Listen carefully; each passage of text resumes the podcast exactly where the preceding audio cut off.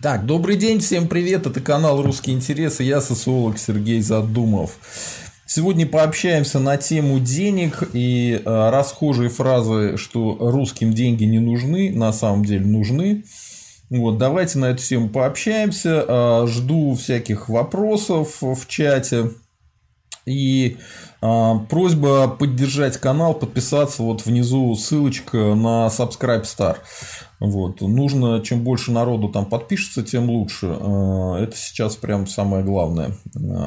Все остальные виды доната по боку пока. Вот. Так. Давайте начнем.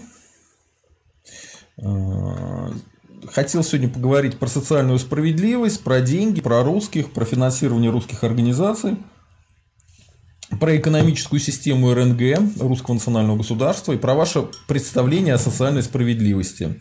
О реституции, о пенсионном фонде нации, о безусловном базовом доходе, о природной ренте, о выводе капитала и многом другом.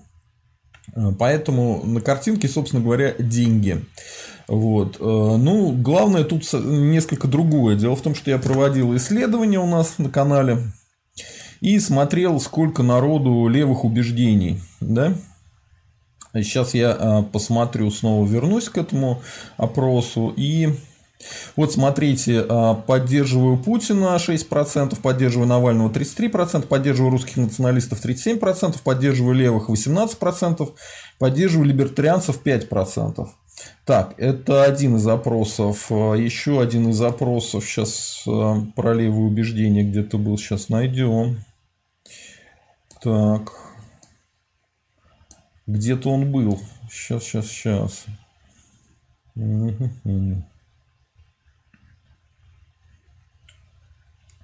Наверное, выше. Сейчас найдем. Так, ну пока народ все равно собирается, поэтому ничего страшного. Так. По-моему, да. Да-да-да. Где-то был, он связан был с... За кого голосовать будете? За Платошкина? Вот, по-моему, за Платошкина можно было смотреть. Да-да-да, сейчас найдем. Так. Угу. Вот, а, буду, если бы голосование за президента было сегодня, за кого бы вы проголосовали, а почти полторы тысячи голосов было, за Игоря Стрелкова 32%, за Алексея Навального 34%, за Владимира Путина 7%, за Николая Платошкина 27%. То есть, ну, где-то условно от 17 до 27% у нас бывают левые. Вот. Поэтому канал он шире, чем просто канал правый. Да? То есть у меня а, аудитория несколько шире. Вот, например, э, крайний опрос, который сейчас проводится, поэтому данные не окончательные, но тоже э, для понимания, да. Я э, продолжаем изучать аудиторию канала. Кто ты? Сначала прочитайте свой вариант ответов, потом выберите свой вариант. Ну и подпишитесь на канал. Народ, подписываемся на канал, да? Я гражданский русский националист 15%, я этнический русский националист 27%, я русский, но не националист 40%, я не русский 18%. То есть, если э, все виды русских националистов собрать вместе, это получается у нас 42%. То есть канал смотрит 42% русских националистов разных подвидов, а, русских, но не националистов 40% и не русских 18%. Вот такое деление говорит о том, что канал все-таки все равно шире, чем я его изначально заявлял. То есть канал не только для русских националистов и не только для правых. То есть смотрит э, и народ. Продолжаем изучать аудит.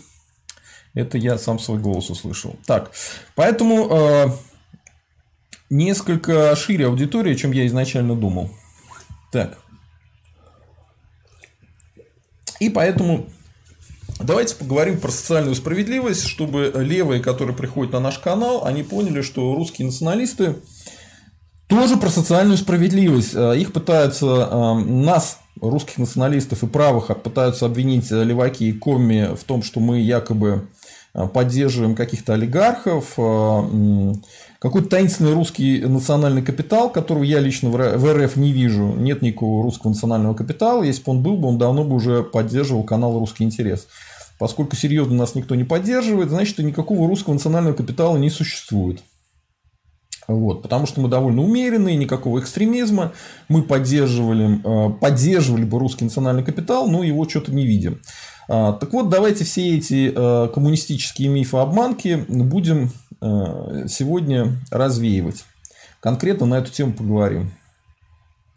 Так, ну вот у нас пишет Алекс, привет, вам тоже привет. Э, Гзак, наш спонсор. Народ, становитесь спонсорами канала нашего.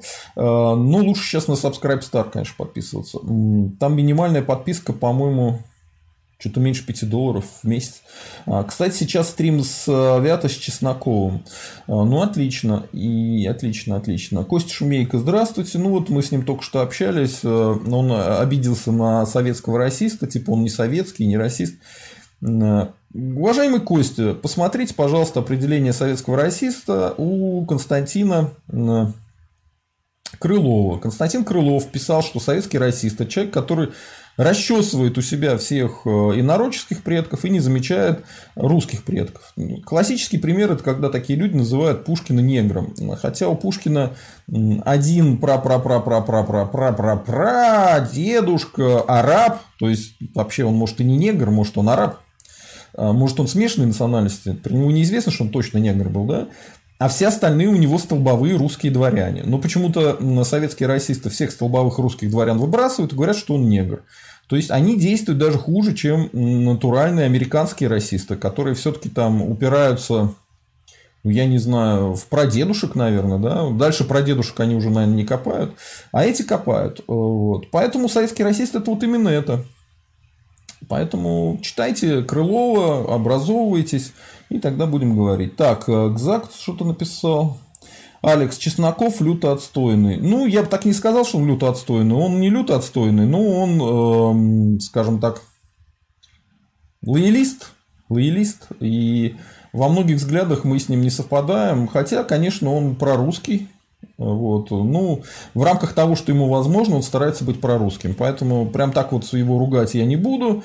И конкретно, когда он общался с Кашиным на стримах, э, э, по-моему, «Комсомольской правды», да, то это все выглядит довольно-таки неплохо. Но, повторяю, он вынужден защищать лоялистскую позицию, поэтому во многом наши взгляды не совпадают. Ну, его канал я начал читать, но потом бросил, потому что он там такую повестку дня все-таки э, кремлевскую выдвигает. Но я говорю, лично к нему у меня никаких претензий нет, так-то он веселый парень, интересный. Нормально. Борозда 5, всем привет, и вам привет. А, ну что, поехали тогда. Пообщаемся по тематике, которую я изначально заявил. А, вот Обратите внимание, что э, очень часто э, русских обвиняют в двух противоположных вещах. С одной стороны, говорят, что русские вы нищие, ну типа это наша вина. Ну, то есть нас ограбили, и после этого обвиняют в том, что мы нищие. Крайне интересная позиция, свинская позиция. Но есть позиция чуть похитрее. А, типа русским деньги не нужны, что типа русские они другие, Русские, они, значит, про духовность, они не про деньги, они про работу за бесплатно, про то, чтобы умереть за интересы империи. Вот такие вот разговоры, да? А, что русский это вообще не национальность, это культурно, это русский язык или русская культура. В общем, вся эта белиберда. И туда в один пакет идет, что русским деньги не нужны. Это крайне вредная позиция для русских. А, ну, представляете, то есть вы не просто как бы нищие, да, но вас э, хотят оставить быть нищими. Более того, вас хотят заставить гордиться тем, что вы нищие. Это полная чушь, э, совершенно это никому не нужно. Э, до великой проклятой Октябрьской революции у русских все было нормально, и с деньгами, и с богатством, и хорошо себя чувствовали люди. Поэтому Русские как раз про деньги. Более того, э, был такой господин Бисмарк. Бисмарк. Очень люблю эту цитату, всегда ее повторяю.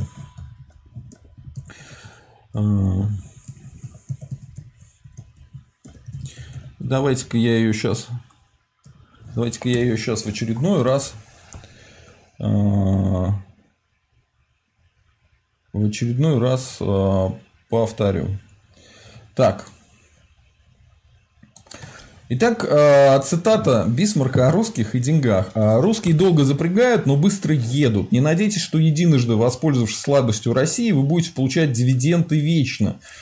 Русские всегда приходят за своими деньгами. И когда они придут, не надейтесь на подписанные вами иезуитские соглашения, якобы вас оправдывающие. Они не стоят той бумаги, на которой написаны.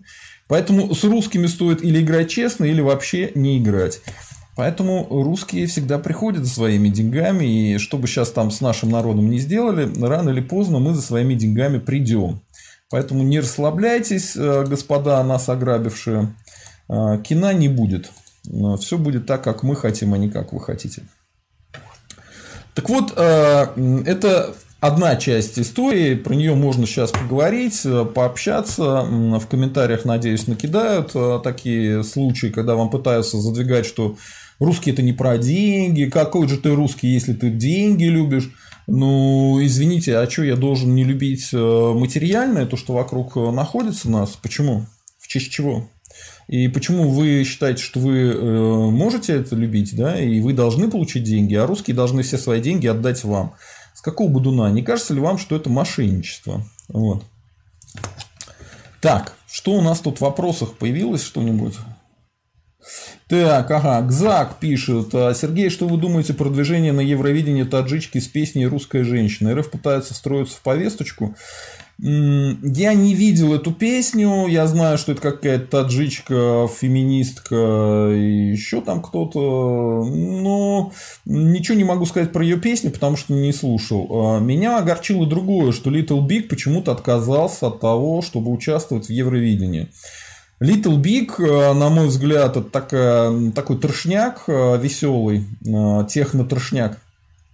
И у них довольно много шансов на то, чтобы победить было. Почему они от этого отказались, вот этот вопрос надо изучить на самом деле. А таджичка, ну, таджичка, в этом нет ничего странного. РФ, русофобское государство, естественно, РФ должны представлять на Евровидении не русские, а какие-нибудь инородцы. Так что все логично. Посмотрите, ранее на Евровидении выступали кто угодно, только не русские. Поэтому, ну почему бы и нет? Э, пусть, э, пусть как бы РФ не Россия, Поэтому чего от них ожидали? А, а конкретно вот эту таджичку ругать или хвалить я не могу, потому что ну реально не видел ничего, не могу сказать. Ну, вообще, в принципе, сам этот конкурс, он трешовый, там побеждают э, трансгендеры, э, не обязательно за красоту песни, а просто за какие-то там идеи.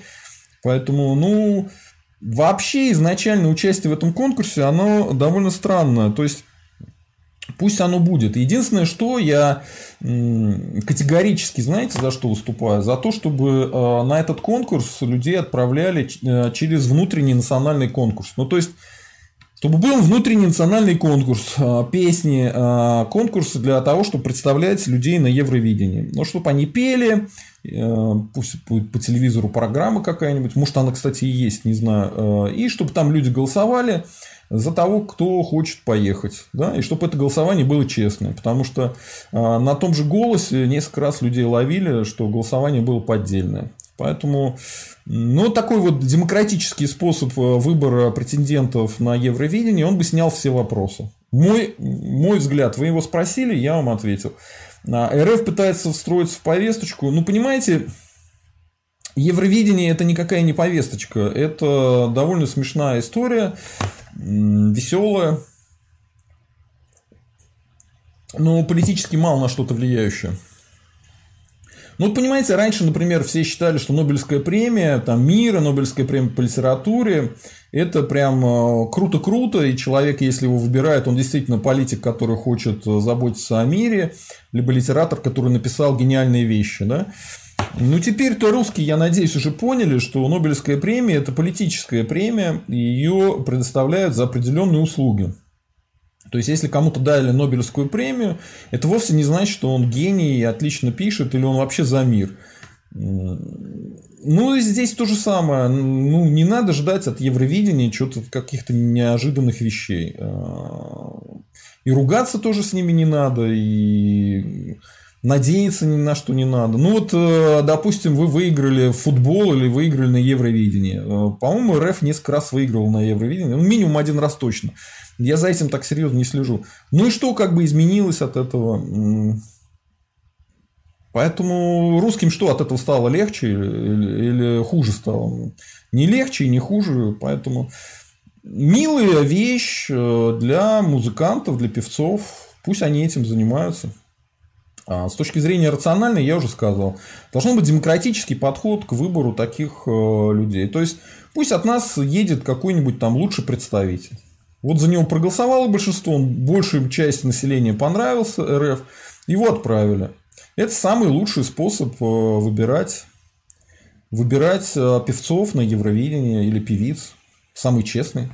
Вот. А там таджичка, не таджичка, русская женщина. Ну, понятно, понятно, что вы хотите от меня услышать, но я этого ничего говорить не буду. Вы сами все понимаете. Мистер Стис, всем привет. Чисто мое мнение, с таджичкой раздули историю. Ну, вот и я тоже думаю, что раздули. Ну, ну, то есть, ну, допустим, она поедет.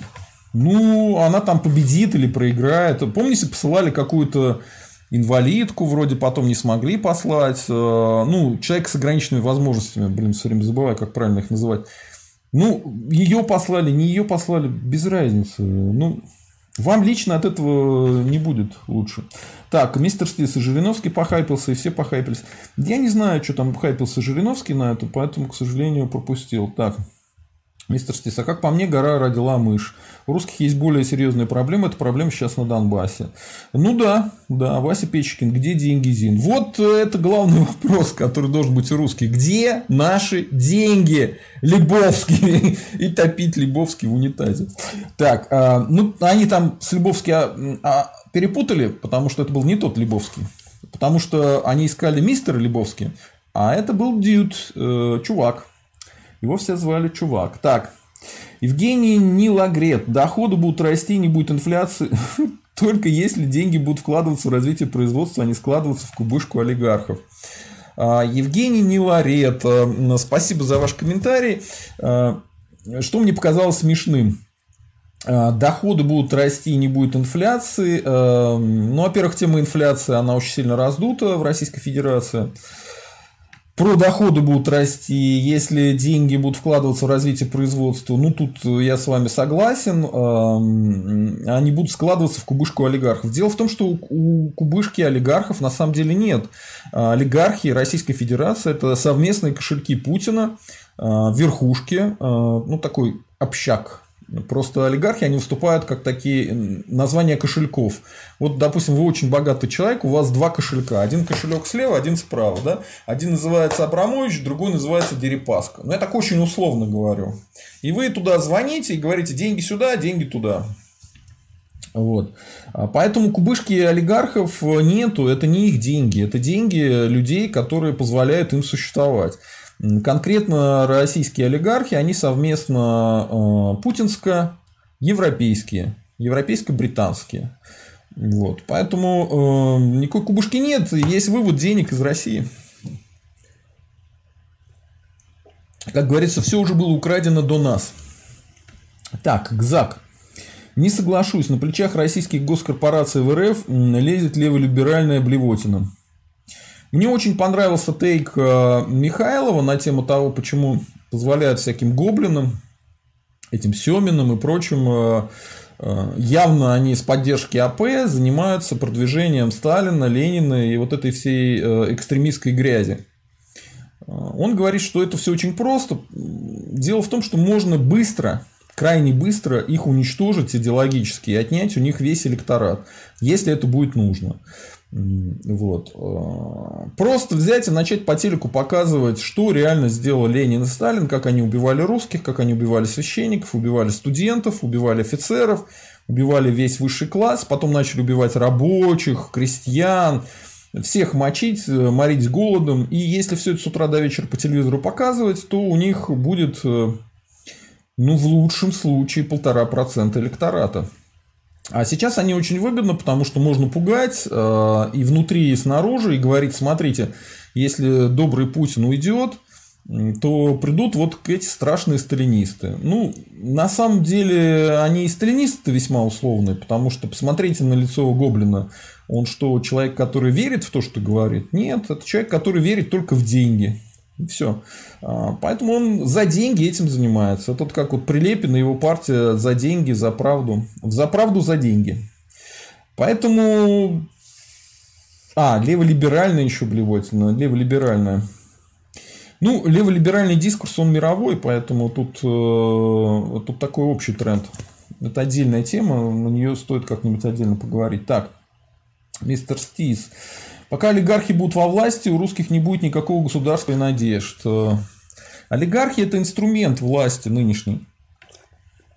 Э, они не, сами по себе ничего не могут сделать, они инструмент, э, они сами мало что решают.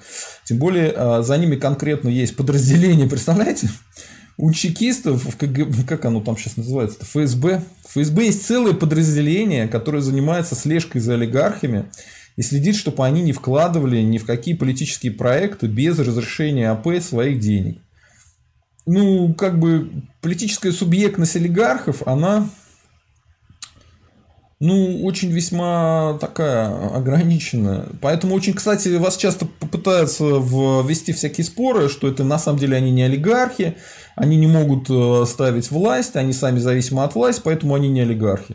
Но спор о словах он не интересен. Факт есть факт. Есть очень богатые люди, которые получают деньги из-за своей близости к власти. Мы их называем олигархами. Они не формируют власть э, в РФ. Хотя э, были у них такие попытки в 90-е, но крайне ограниченные. Потому что и тогда, в принципе, Ельцин был круче любого олигарха. И, естественно, таких людей, как Ельцин или Путин, ставят не какие-то олигархи в РФ, а они обслуживают интересы э, Ельциных и Путиных. Так, Вася Печкин. Русские всегда приходят за своим. Если надо, и Париж возьмут, и Берлин, и Пекин. Ну, сейчас это совершенно не обязательно брать Париж, Берлин и Пекин, но деньги надо свои взять обязательно. Это наша задача. А, Евгений не Милагрет. Согласно Аристотелю, есть три правильные формы власти. Монархия, аристократия, полития, власть полноправных граждан. Есть искажение, тирания, олигархия, демократия, все старо как мир. По-моему, он никогда ничего не имел против э, демократии, но он имел против э, ахлократии. Вы тут что-то напутали с его цитатой. Так, э, Евгений Ниларет. Есть истинно русские формы народовластия, а не искажение. Демократия – это полное вечевое право. Копное вечевое право. Ничего даже изобретать не надо. Ну, вечевое право – это когда все собираются в одном месте. Э, ну, понятно, что весь город не может, собираются в основном бойцы. Почему бойцы? Потому что там, по-моему, голосовали э, таким способом, что бойцы были нужны. И вот бойцы, значит, дерутся на, на вече. Знаете, это как-то устаревшая все-таки форма. Можно что-то поинтереснее придумать. Костя Шумейко. Ганнибал приходился Пушкину прадедом по материнской линии. То есть, исходя из вашего аргумента о сегрегации западного, западного расизма, то Пушкин не белый, и вы прикрасили, что там какой-то про, про, про... Ганнибал приходился Пушкину прадедом по материнской линии. А, какой сегрегации западного расизма? Шумейка. Зачем вы выдумываете мои взгляды, когда вот он я есть здесь есть, я вам говорю, что Пушкин русский, потому что у него большая часть предков, у него только один прапрадед был арабом. Соответственно, все остальные столбовые русские дворяне. Поэтому он русский. А вы советский расист, потому что сейчас опять несете какую-то херню, какую-то сегрегацию западного расизма. Причем тут сегрегация западного расизма? Алло, шумейка, перестань цыганщиной заниматься. Мистер Стис. Поехал бы на Евровидение Noise MC и нарезал правду про Путинляндию.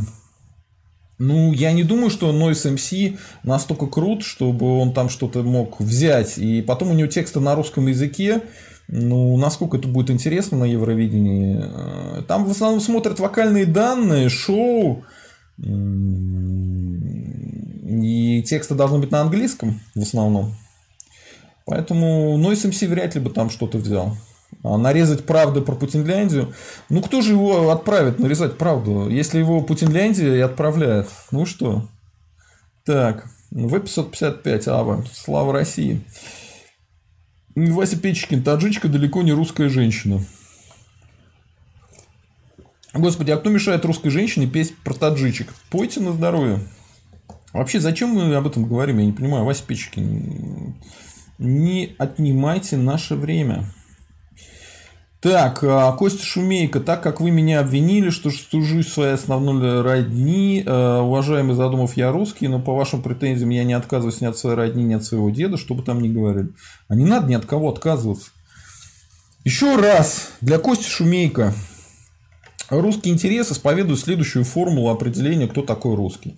Если у вас есть предки русские, если вы сами себя считаете русским, если другие русские считают вас русским, то вы русский. Поэтому э, вы можете выбрать э, свою национальность таким образом. Можете взять и выбрать национальность своего деда. Вот тогда вы будете цыганом. А можете выбрать э, всех остальную, как бы свою родню, и тогда вы будете русским. Вместо этого вы приходите сюда и пытаетесь сказать, что этничность не важна. У вас лично какие-то проблемы, и вы пытаетесь свои личные проблемы навязать всем остальным. Поэтому записывайтесь там, кого вы хотите. Хотите в этнического националиста, поскольку вы этнически можете быть и русским, и цыганином. Зависит от того, что вы сами решите и в гражданский националист. Но не отнимайте чужое время своей э, бессмысленной э, болтовней. Ни о чем. Евгений Миларет. А тех, кто вместо развития производства купается в роскоши, надо элементарно гнобить и разорять, как на Западе. Там деньги в основном в производстве, а не в кубышке. Ох. А дело в том, что это неправильный тезис. Дело не в роскоши.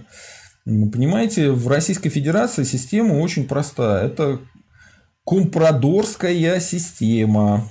Это когда а, есть колониальная система, когда из э, РФ вывозятся ресурсы и ввозятся сюда а, различные продукты, предметы роскоши, станки и все остальное. А, продукты высокого передела, так называемые. Отсюда вывозятся продукты низкого передела, сырье в основном. Это колониальная система.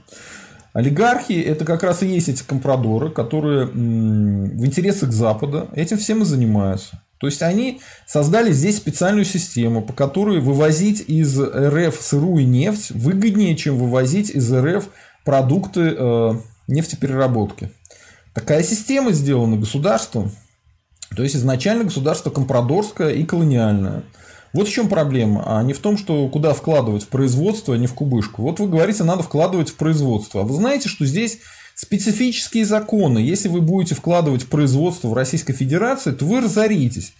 Потому что это специально созданные налоги, нет поддержки для производства. Э, например, э, вот на, на тракторах, по на создание тракторов объясняли, что создавать трактора в Канаде выгоднее, чем создавать э, трактора в Российской Федерации. Почему? А потому что в Канаде тебя поддерживают из государства, тебе снижают налоги, тебе дают субсидии, если ты занимаешься производством. В Российской Федерации, если ты занимаешься производством, тебя стараются разорить налогами, отношением власти и так далее. Например, тебе запрещают повышать заработную плату для рабочих. А, ну, там масса способов тебя разорить, уничтожить. Поэтому, поэтому и не вкладывают в производство, понимаете?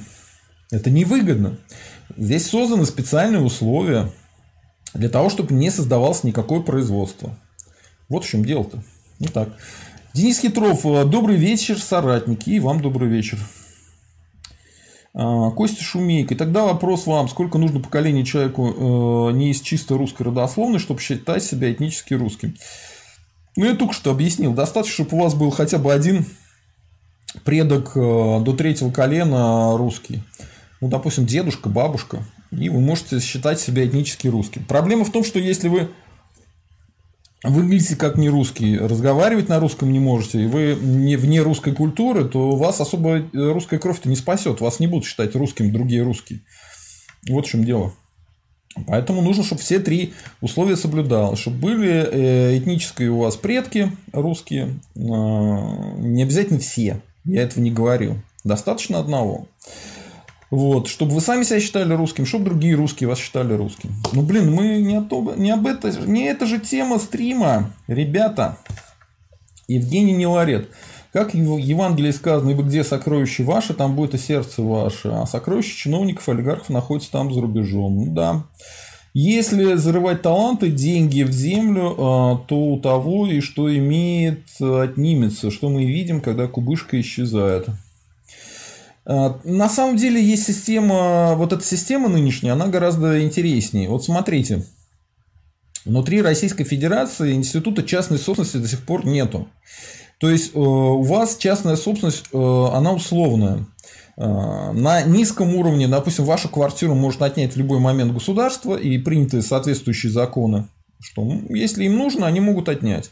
А на высоком уровне, если у вас собственность, там, заводы, пароходы, какое-то большое имущество, если у вас нету связи во власти, поддержки из власти. А какая там будет поддержка из власти, если вы не платите власти деньги со всех своих как бы, доходов? Не будет никакой поддержки. Соответственно, дополнительный такой хитрый налог.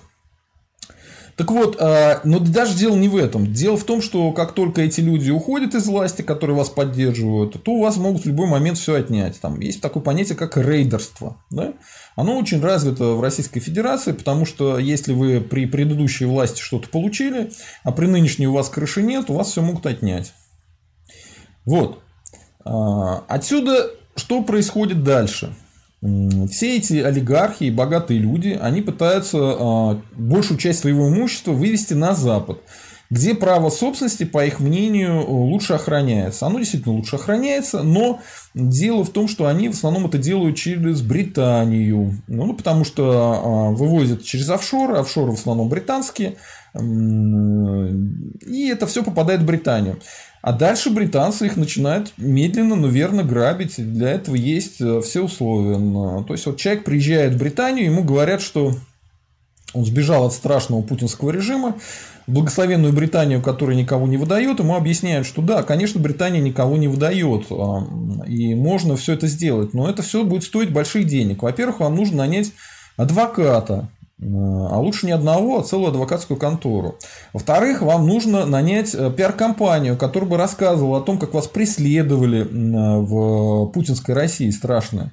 Потому что если никто об этом не будет знать, э, ну как вы докажете в суде, что вас действительно путинский режим преследовал? И вы должны э, иметь связи, потому что в Британии, если ты не связан с большими аристократическими семьями, а лучше с королевской семьей, Поэтому, кстати, яхты нужны катать на них всяких принцесс и принцев.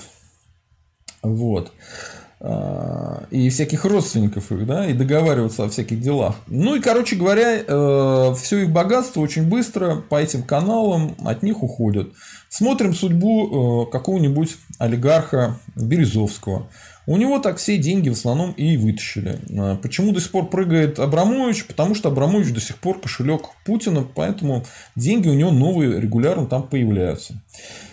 Вот так. Поэтому а, на Западе людей тоже раздевают. Если вы думаете, что на Западе вы все свои деньги сохраните, ну нет. Давайте посмотрим, сколько успешных предпринимателей на Западе. И выяснится, что если это какой-то местный олигарх, который здесь был э, несерьезным предпринимателем, то и на Западе он, конечно, никаким серьезным предпринимателем не будет. Ну, вот что там предпринял Абрамович на Западе? Да ничего. А вот э, Чичваркин, который в э, РФ был предпринимателем все-таки, он создал крупнейшую торговую сеть по продаже телефонов. Он и на Западе как-то продолжает прыгать, бегать и заниматься бизнесом. А, ну, конечно, не в таких масштабах, как здесь, но в любом случае довольно-таки успешно. Или Дуров. Он здесь был предпринимателем в области IT-технологий, он на Западе предприниматель в области IT-технологий. И таким образом можно, кстати, отличить олигарха от не олигарха.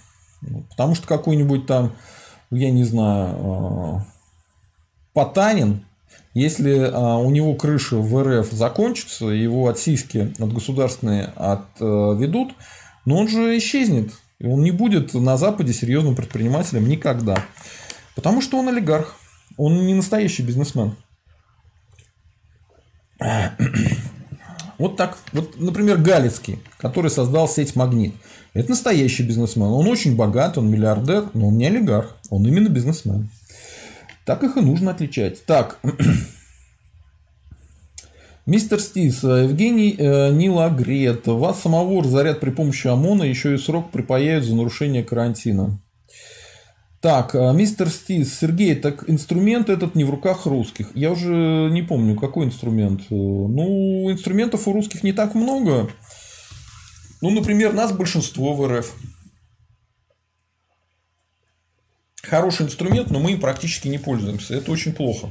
Нету солидарности нету солидарности и поддержки. Вот, например, э, нужно сейчас поддерживать русские каналы э, русских националистов, которые занимаются тематикой русских и одновременно не являются токсичными. То есть они не рассказывают такие темы, которые только русских делят э, и выставляют в плохом свете. Ну, вместо этого, вместо этого люди никак не поддерживают. Хотя там какие-нибудь 200 рублей в месяц, да для любого человека это ерунда. Так. Угу. Вася Печечкин. А Зимин кошелек Навального на крючке у ФСБ? Э, ну, я врать не буду. Зимина здесь очень сильно прессанули. И причем тут ФСБ-то? Я думаю, что он давным-давно на Западе существует. Изначально он изобретатель, э, по-моему, Вымпелком. Это его конторка была. Сейчас он поддерживает Навального. Причем тут ФСБ? Не знаю. Я, я не разбирал конкретно Зимина, поэтому про Зимина ничего говорить не буду. Так, а, мистер Стис, я об этом и говорю. Инструмент воздействия на власть не у русских, а у людей, которые враждебны русским. А, но потому что эта власть не русская, это власть антирусская.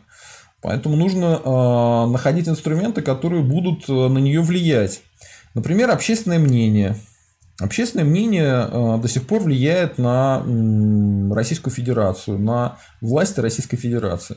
Много было случаев, когда человек писал явно русофобские, русофобские вещи, поднималась волна в социальных сетях, и его увольняли. Потому что ну, человек совсем уже заболтался и начал откровенно русских э, мазать всяким нехорошим. Поэтому э, какие-то методы есть, и надеюсь, я вас буду обучать этим методам в том числе. Так, пойдем дальше, давайте по тематике, по нашей.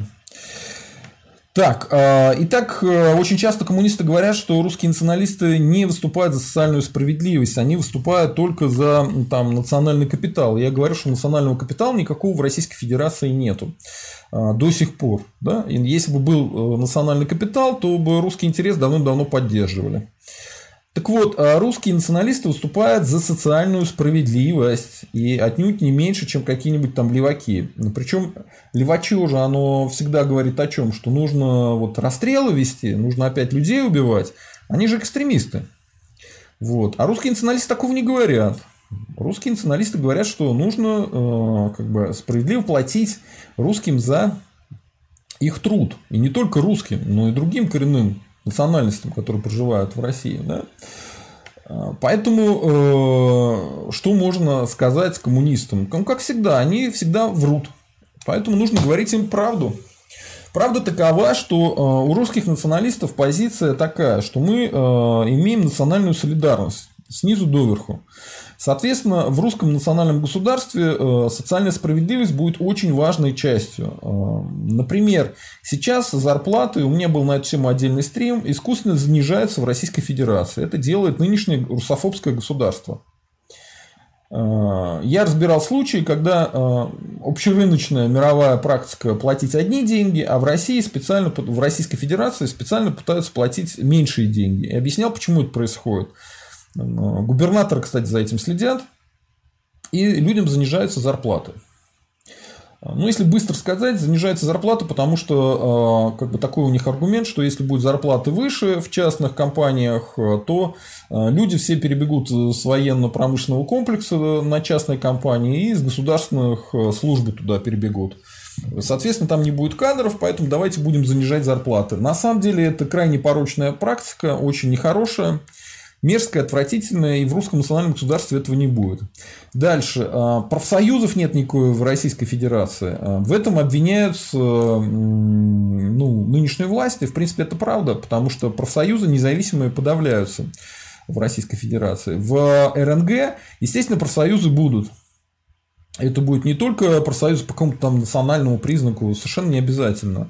А, вообще, как бы, э, я считаю необходимым, чтобы были русские социал-демократы. То есть, если левый а, человек с левыми убеждениями считает, что Ленин и Сталин убивали людей, убивали русский народ, убивали народцев, и поэтому они нехорошие, но в принципе нужно бороться за защиту интересов трудящихся, то такая партия должна быть в русском национальном государстве, и в отличие от коммунистов, мы вовсе не хотим там всех пересажать, перестрелять, как они хотят сделать с нами. Потому что мы не экстремисты, а они экстремисты. Вот. А как все это будет выглядеть, э, реальная социальная картина в э, так, ну это мы уже обсудили, как будет, э, как выглядит сейчас реальная социальная картина в РФ. Я уже говорил, это компрадорская колониальная система, нет единого национального капитализма, есть национальное меньшинство для контроля над крупной недвижимостью. Поэтому давайте посмотрим, кому принадлежит РФ. Э, очень простой эксперимент, да? Э, я все делаю у вас на глазах, используя поисковичок. Берем, пишем владельцы крупной недвижимости в Москве. Кто владеет Москвой? Рейтинг собственников, да?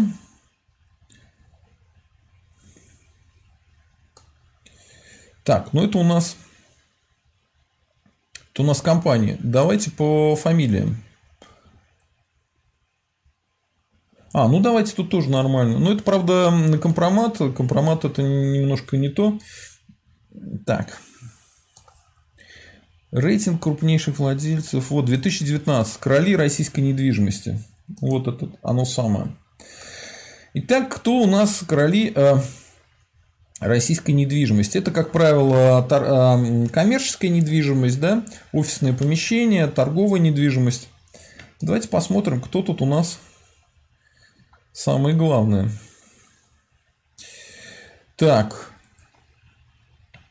Ну вот на месте один. Блин, как мелко, ладно.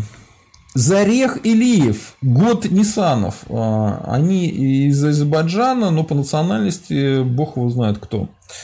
Так, а, на третьем месте вот у нас Самвел Карпетян. На четвертом месте Михаил Гуцериев. На пятом месте Арас Агаларов. На шестом месте, ну, наконец, русская фамилия Александр Клячин. Ну и так дальше. Посмотрите, э, посмотрите, кто там, и быстро выясните, что русских имен там крайне мало. То есть меньшинство, ну тоже не нужно думать, что это меньшинство всем и владеет. Их используют как, скажем так, они торгуют лицом. Их используют как подставных лиц. Вот. На самом деле, чьи там деньги, трудно сказать. Скорее всего, опять-таки, совместно э, путинско-европейско-британские деньги, по большому счету. То есть, э, если вы посмотрите, то выяснится быстро, что никакого национального русского капитала нету, и обвинение в том, что вот это вот все устроил нам капитализм, к которому имеют отношение русские, это ложь. Неправда. Это не русские устроили, это не русский капитализм, это антирусский капитализм. И это даже не, на, не настоящий капитализм, потому что компрадорская колониальная система – это не настоящий капитализм. Понимаете, в компрадорской системе э, так все складывается, что вам невыгодно заниматься производством. Невыгодно. Вам выгодно вывозить сырье. Я это уже говорил. И э, вывозить капитал. Потому что куда вы будете вкладывать в Российской Федерации, если вам в производство вкладывать не разрешают? Поэтому они выводят отсюда капитал по двум причинам. Первая причина – они боятся, что этот капитал отнимут. И вторая причина а, – этот капитал не во что вкладывать, потому что если вкладывать в производство, то ты его быстрее еще потеряешь. Потому что в производство вкладывать в Российской Федерации невыгодно. Невыгодно. Ну вот, допустим, вы э, богатый человек, очень, очень богатый, у вас есть миллиарды долларов. Вы сидите перед выбором, что сделается с двумя новыми миллиардами долларов, которые у вас только что оказались на счету. Вариант номер один. Через офшоры вывести в Британию и там уже во что-то вложить. Вариант один. Вывести. Вариант два. Оставить здесь. Но оставить здесь хорошо. А, а, тогда возникает риск номер А. А кто будет после Путина главным? И не будет ли это кто-то, кто всех связанных с Путиным или вообще всех, у кого есть деньги, грабить? Ну, например, придет к власти Семин и во всех ограбит, да? Соответственно, а, большой риск оставлять здесь деньги. Нет, да, не надо. Вариант 2. Допустим, если я оставляю здесь деньги, во что мне вложиться? Вложиться в недвижимость э, крупную, ну, теоретически можно, ну, потому что до последнего времени, до того, как случился этот коронавирус, э, недвижимость, она очень хорошие деньги приносила, особенно коммерческая недвижимость в Российской Федерации приносила хорошие деньги. Объясню почему. Потому что до сих пор количество площадок для торговли э, очень мало в Российской Федерации. Если сравнить с Западом, там торговых центров больше, чем в России. До сих пор. Вот. Поэтому дело выгодное. То есть масса людей готовы эту недвижимость снять. А, но сейчас э, коронавирус, соответственно, даже существующие торговые площадки, они простаивают, очень большие убытки. Я вот общаюсь с людьми с рынка, все жалуются, что надеются на рост, но когда он будет, неизвестно. Так вот, э, торговая недвижимость, да, но сложно, да. Да, но сложно, это плюс, да. И В вариант, допустим, в производство, вот как вы говорите, в производство вложить. А, любое вложение в производство, это нужно считать минимум на 5-10 лет. Если это какая-то большая отраслевая вещь, там создание автомобилей, то нужно закладываться лет на 10-20, наверное, вперед. Ну как вы будете вкладывать на 10-20 лет вперед, если вы не знаете, что будет после Путина? Если вы даже не знаете, что будет завтра?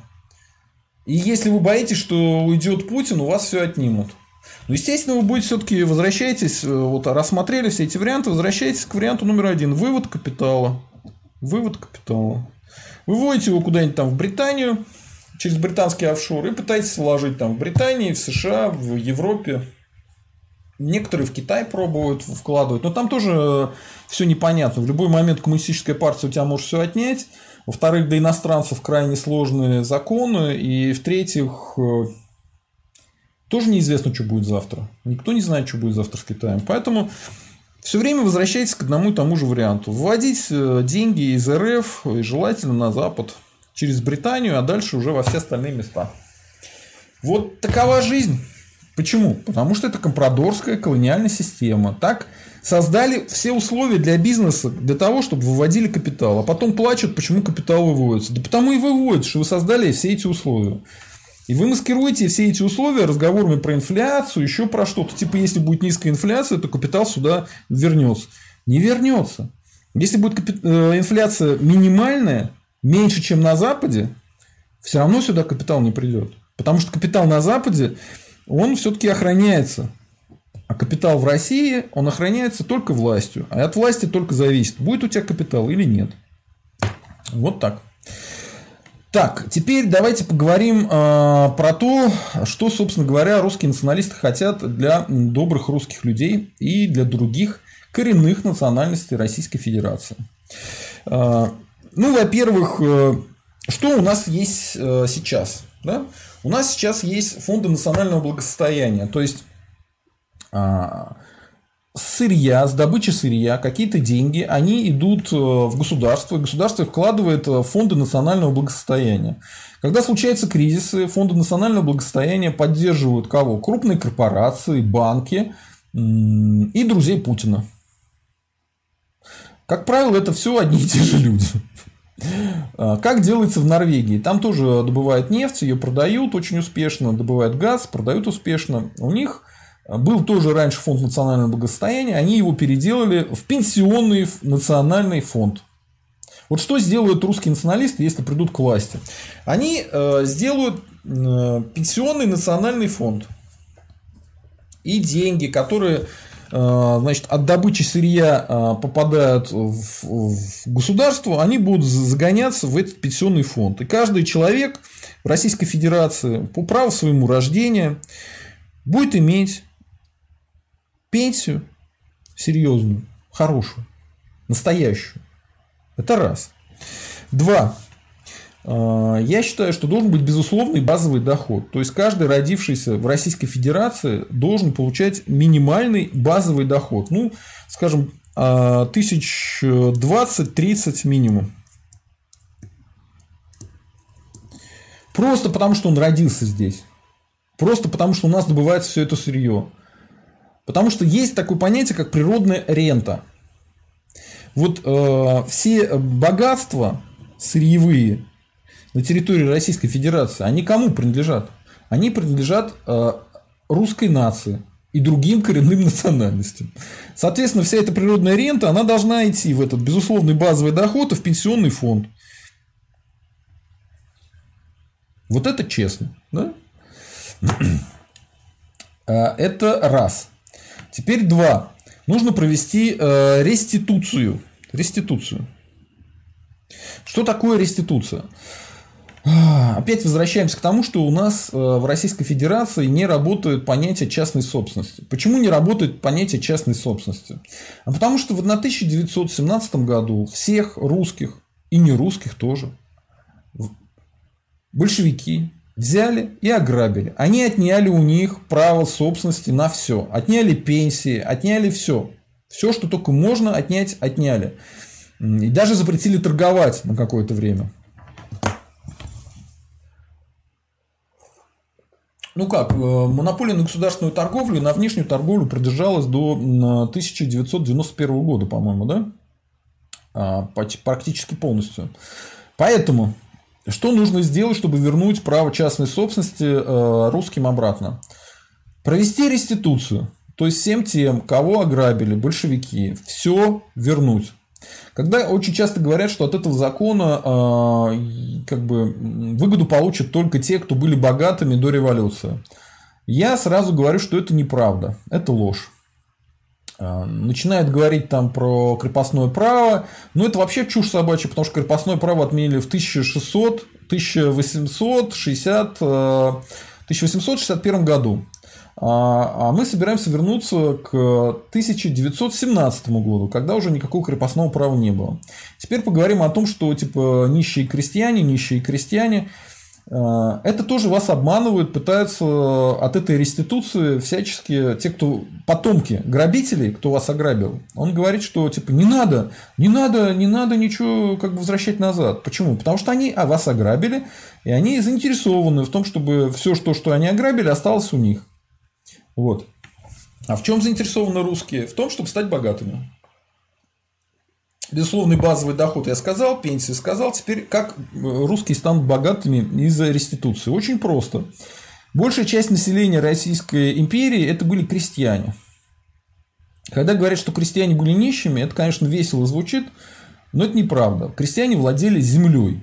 Самым большим э, частным э, владельцем земли в Российской империи были крестьяне, русские крестьяне. Соответственно, поскольку большинство тех, кто сейчас существует э, в РФ русских, это потомки этих самых крестьян, они будут иметь право на землю. На землю. Земли в Российской Федерации очень много. Очень много земли. Хватит на всех. Поэтому э, реституция позволит всем русским разбогатеть и стать собственниками этой самой земли. Когда очень часто совсем уж недалекие люди говорят, что земля, а что я ее буду, значит, я не крестьянин, я не буду на ней там картошку сажать. Тебе не надо сажать на нее картошку. Ты будешь владельцем большого количества земли. Соответственно, ты можешь ее сдавать в аренду, ты можешь на ней что-то строить, ты можешь не делать все, что угодно. Ты будешь частным... Ты моментально разбогатеешь. Это то же самое, как с квартирами. Когда после распада СССР э, люди приватизировали квартиры, а стоимость квартиры там, э, ну, люди стали фактически миллионерами. То же самое будет и с землей. То есть, э, всю землю русскую поделим между русскими и другими коренными национальностями. И каждый русский, тот, кто здесь по праву рождения родился, да, получит гигантское количество земли и станет моментально богатым человеком. Вот чего хотят русские националисты. Если вы будете за нас голосовать, если вы будете нас поддерживать, то вы будете поддерживать э, свое будущее богатое в русском национальном государстве. Вот за это мы выступаем на самом деле. А не за то, что говорят э, коммунисты и всякие леваки. Вот так можно сделать русских богатыми. И тогда уже никто не будет говорить, что русские нищеброды, еще что-то. У русских будет гигантское количество земли, безусловный базовый доход, отличная пенсия. И все это можно сделать на основании уже существующих вещей. Потому что земли в Российской Федерации море, море. У нас этой земли гигантское количество. Хватит всем. Дальше э, мы таким образом будем полностью контролировать всю свою землю. Все разговоры, что там китайцы что-то заберут, никто ничего не заберет, потому что русский за своими деньгами, за свою землю постоит, потому что это будет его конкретный частный кусок. И у него будут деньги, безусловный базовый доход и пенсия. Вот э, о чем я говорю. Э, сейчас это все очень в сыром виде, потому что я постепенно к этой мысли иду я ее как-то разрабатываю, перерабатываю. Мне нужно э, ее как-то оформить в более-менее понятную экономическую, э, ну, может, не программу, потому что за программу сейчас нас э, могут пристать, но в какую-то концепцию, что хотят русские националисты с экономической точки зрения. И у меня будет серия передач на эту тему. Я буду с людьми общаться, смотреть, выбирать, какие варианты для русских наиболее выгодны, наиболее правильные. Ну вот это минимум, с чего нужно начать. То есть выдернуть русских из нищеты. Это вообще крайне несправедливо, что одна из самых богатых стран в мире, а, в России гигантское количество природных ресурсов, гигантское количество земли, и все русские, большая часть русских нищие люди, для которых э, заработная плата в 15-20 тысяч – это предел мечтания. Это, я считаю, издевательство, и это колониальная система уничтожения русских. Еще раз повторяю, то, что я говорю, э, все основано на уже существующих э, ресурсах. То есть ничего выдумывать э, и с неба брать не нужно, потому что пенсионный фонд и вот этот безусловный базовый доход это на основе национальных вот этих вот фондов, которые уже сейчас есть. Просто деньги оттуда идут не русским, а идут в корпорации и в банки. То есть банкам мало того, что они зарабатывают, они еще больше туда берут. Вот. И я считаю, они достаточно заработали, поэтому деньги уже пора давать не банкам, а русским. А, и второе – это реституция. Когда говорят, какие ресурсы для реституции, откуда деньги возьмем, я говорю, большая часть как бы, требований по реституции будут по земле. А земли в России море. Мы это разбирали, можете посмотреть на предыдущем стриме. А, я на эту тему говорил, просто люди такие важные вещи слышат не с первого раза, начинают всякую ахинею писать. Ну что, а, мы поговорили на тему того, что я хотел. Давайте я поотвечаю на ваши вопросы. Надеюсь, вопросы будут хорошими. В том числе давайте сейчас нынешнюю тему тоже проговорим, потому что, еще раз говорю, вся эта тема пока сыровата, надо ее допиливать. Допиливать. Так. Э,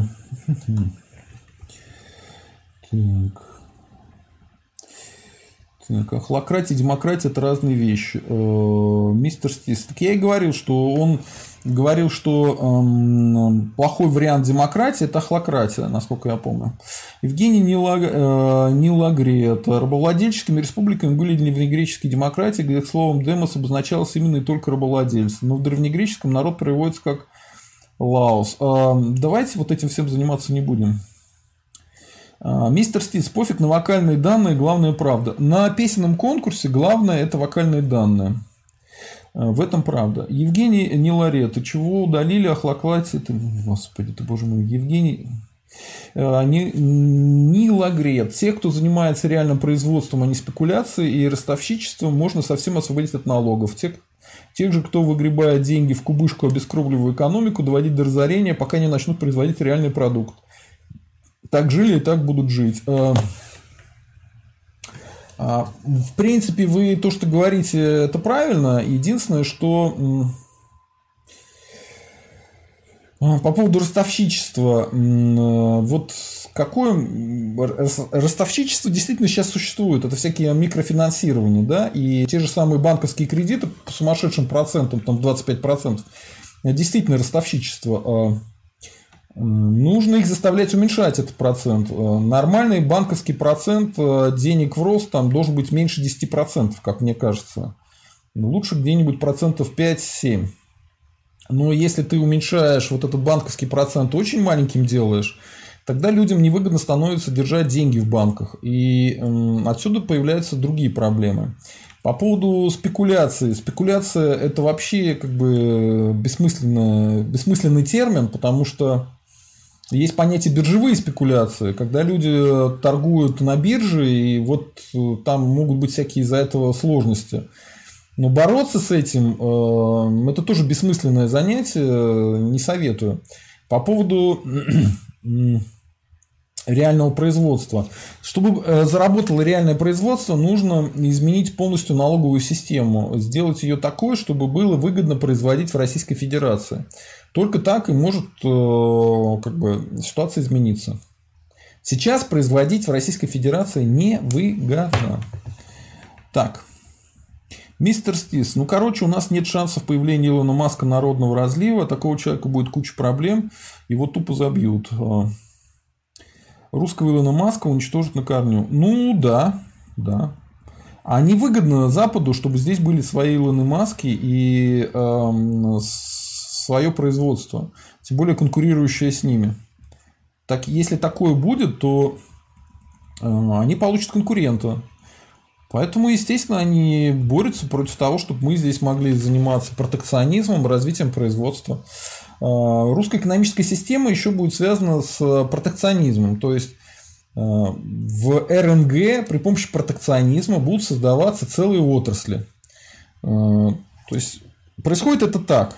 Вот смотрите, если у вас нету какой-то отрасли производства развитой, например, чего у нас сейчас нету? Ну, у нас нету своего производства нормальных автомобилей, да, отечественных. Что мы делаем? Мы берем, делаем ввозные пошлины на производство, на ввоз автомобилей высокие. Допустим, процентов 25, да? А, внутри закрываем эту отрасль и в нее вкладываем гигантские деньги, чтобы там а, на конкурентной основе несколько разных производителей а, пытались создать отечественные автомобили. И это долгий процесс, где-то минимум от 8 лет, мне кажется, как минимум. Ну так, 8-20 лет. Ну, такие вещи делали в Южной Корее, делали в Японии, делали во Франции, в Германии. Поэтому уже опыт гигантский. Дальше, как только у вас эта отрасль э, развита, и вы можете, ну, короче, э, в мировом, на мировом уровне конкурировать с другими автомобилями, вы э, убираете вот эти таможенные э, запретительные пошлины, протекционизм убираете и начинаете продавать все это дело в другие страны. Хотя в той же самой Японии до сих пор э, ввозные пошлины на иностранные автомобили очень высокие. Поэтому ну, тут можно смотреть, как будет выгоднее на самом деле. Но таким образом, отрасль за отраслью нужно поднимать у себя при помощи протекционизма. Ну, мы на эту тему массу стримов сделали. Набирайте там протекционизм, задумав, и море будет передача на эту тему. Так, а, Дмитрий Скониксбергу. Всем добрый вечер. Вам добрый вечер. Саша Барон. Я слышал, что русские, значит, православные. Обманули меня, наверное. А, вас, наверное, обманули, потому что э, русский, он чаще всего православный, но он может быть и не православный.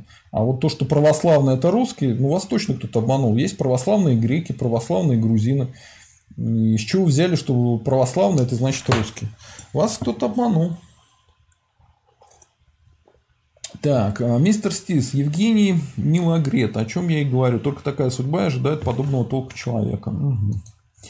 Мистер Стис, Сергей, а что думаете про Белковского? На днях было интервью у Миронова, где он весьма правильно описал путинизм, где назвал Путина защитником стариков.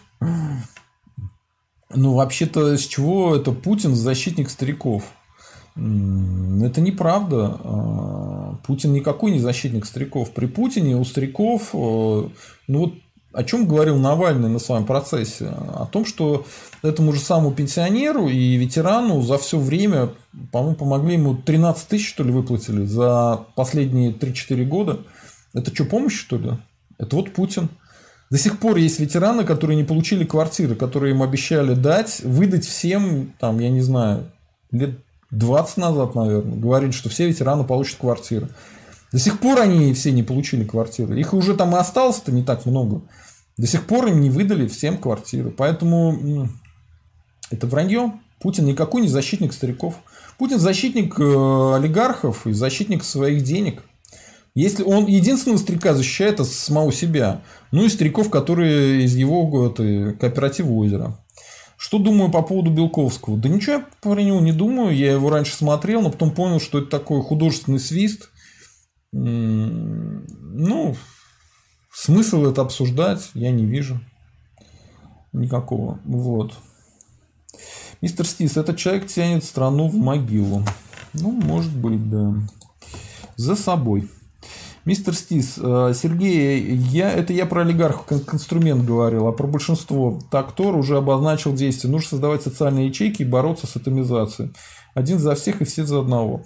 Ну, Тору мы постоянно приглашаем на наши стримы. Тор интересный человек. Э, атомиз... Борьба с атомизацией общества правильно. Но я считаю, что нужно для начала поддерживать такие каналы, вот как наш, например. Так, а Митрис Кёнигсбергу. Леваки всегда врут, это аксиома. Ну вот наш спонсор всегда говорит правду, говорит интересные вещи. Так точно, леваки всегда врут. И знаете, почему они всегда врут? А дело в том, что им Ленин разрешил. Ленин им разрешил. И Ленин им сказал, что вы можете врать, убивать, грабить, насиловать, потому что у вас есть классовый интерес. А ради своих классовых интересов вы можете делать все, что угодно. Поэтому они врут, потому что их так научили. Экстремист Ленин их этому научил. Геральт э, Вейсенштейнер. Э, верите ли вы в умное голосование по Навальному как метод борьбы с режимом?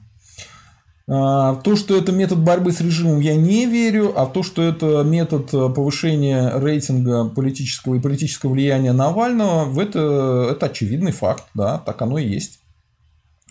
Умное голосование позволяет Навальному контролировать э, какие-то вещи в политике, показывать свое влияние, э, создавать группы влияния и повышать свой рейтинг. Но можно ли победить э, режим с помощью умного голосования? Нет, э, невозможно, даже не думайте об этом, это бессмысленно.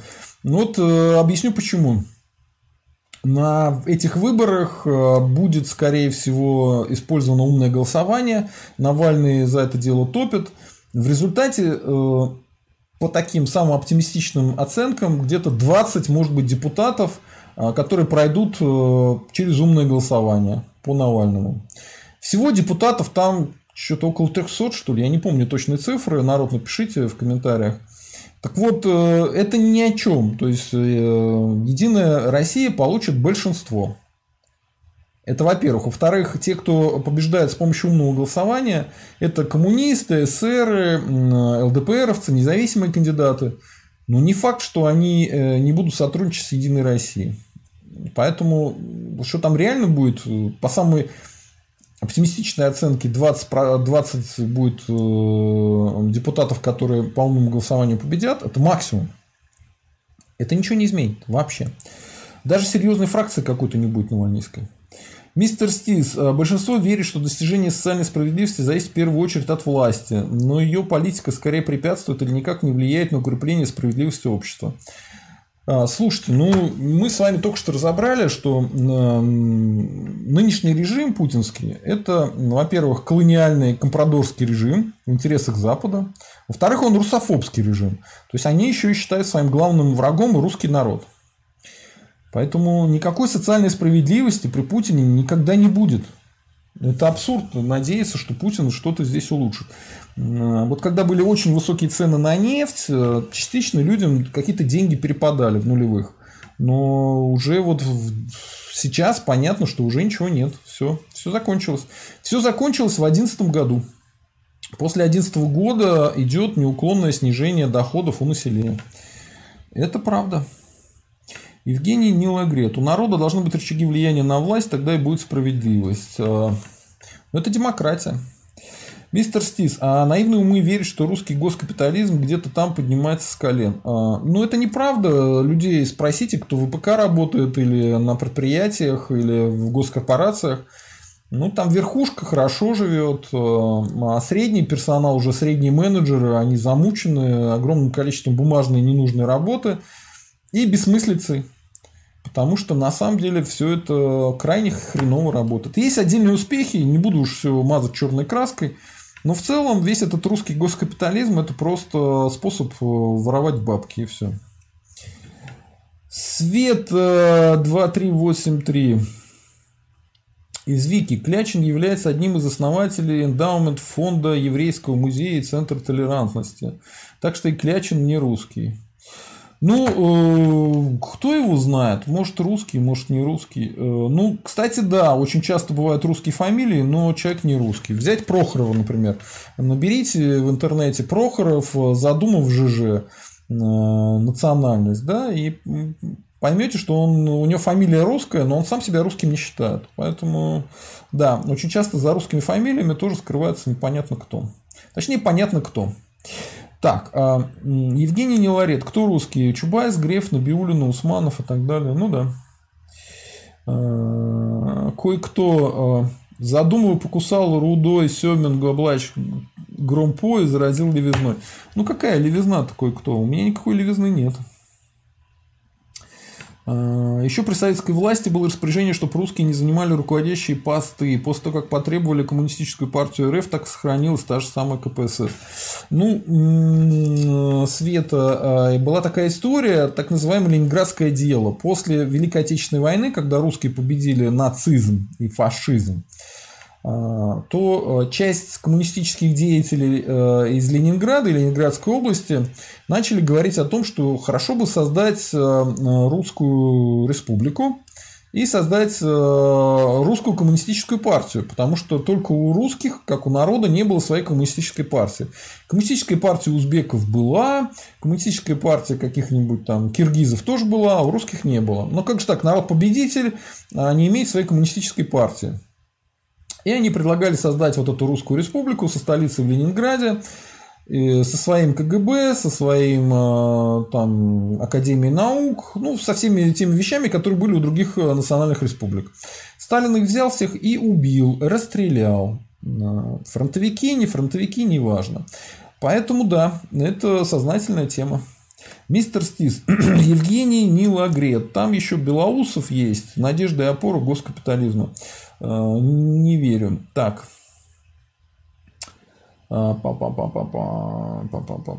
Госкапиталисты молятся на Белоусов.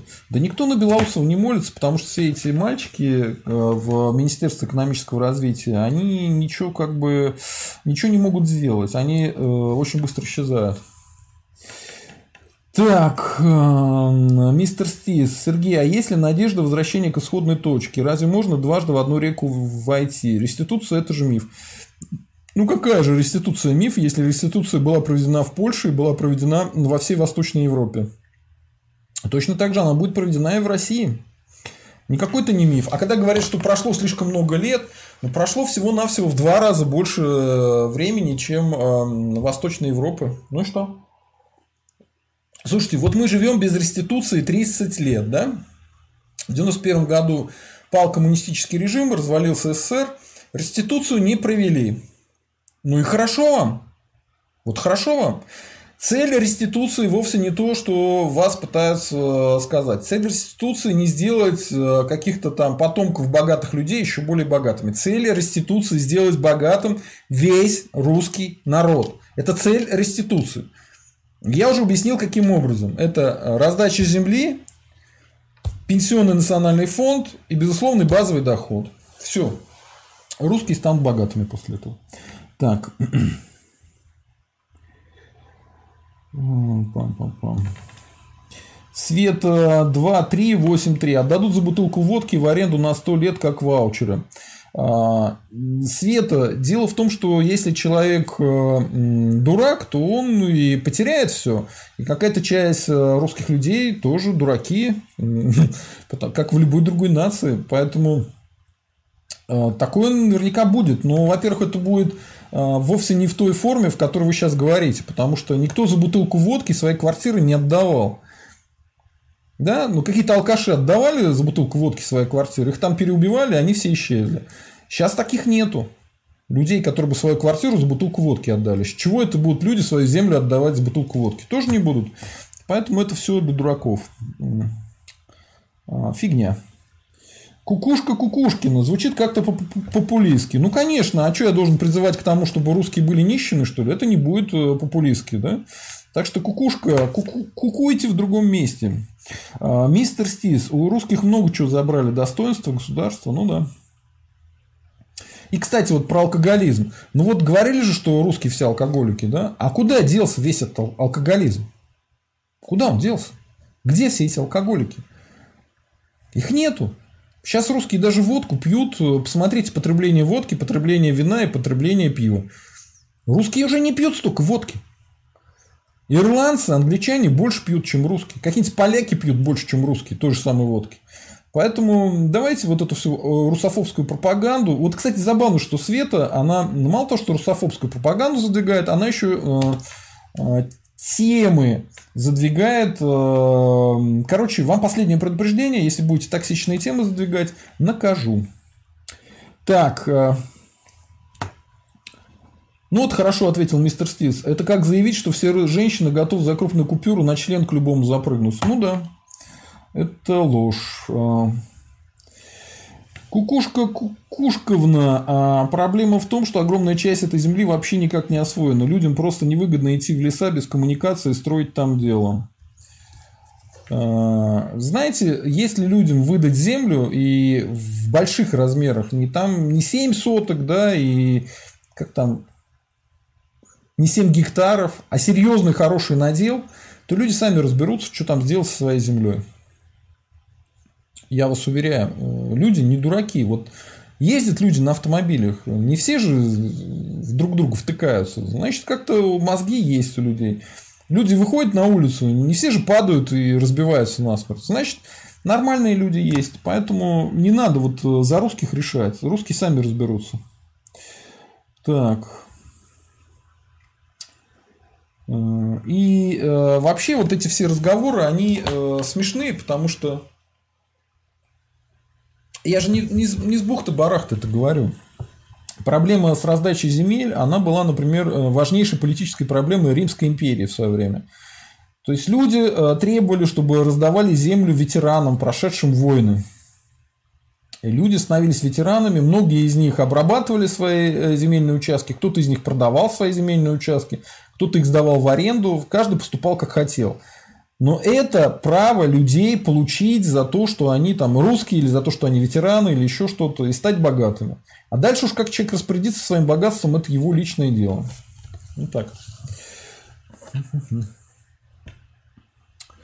А, Костя Шумейкин. И то на момент отмены крепостного права крепостные составляли половину из общего количества крестьян, другая часть – это государственные крестьяне, положение которых было лучше, чем у крестьян колхозов.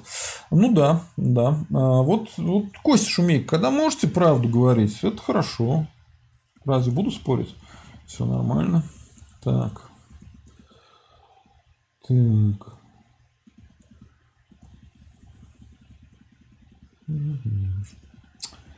Так, у меня тут все слетело, сейчас все верну.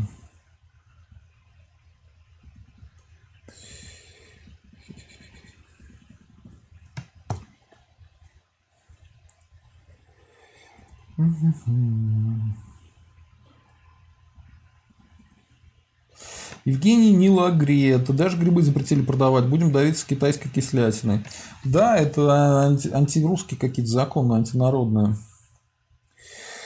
А, Света 2383 опять заныла. А, как бедный человек будет обрабатывать землю, отдаст опять кому-нибудь. Это все можно решить. Вот, допустим, вы пишете, что бедный человек как будет обрабатывать землю. А никак. Он может ее сдать в аренду, например. Кому надо, тут будет обрабатывать. Брать у него деньги в аренду и нормально как бы на ней делать то, что нужно. Поэтому не надо вот за чужих людей решать. Вы за себя попробуйте решить. Вы вон это, Света с номерочком. Даже себе ник не смогли подобрать нормально. Так, Света 2383. Да, власть нужно возвращать, но кто же ее отдаст? Власть никто не отдает. Власть завоевывают, забирают, а, выигрывают на выборах, чего мы и хотим. Так, Костя Шумейко, колхозов. Но более омерзительный поступок большевиков и коллективизация Джугашвили – это то, что крестьяне не имели никаких прав и не имели паспортов и были повторно закрепощены но уже в 20 веке. Вот это да, это правильно. Света опять 2383. Э, а, вот да, никто не даст развиться русскому фермеру, русский класс незави... средний класс независимый, нищим проще управлять. Слушайте, если мы построим русское национальное государство, то с какого-то будуна мы не будем разрешать э, развиваться русскому фермеру.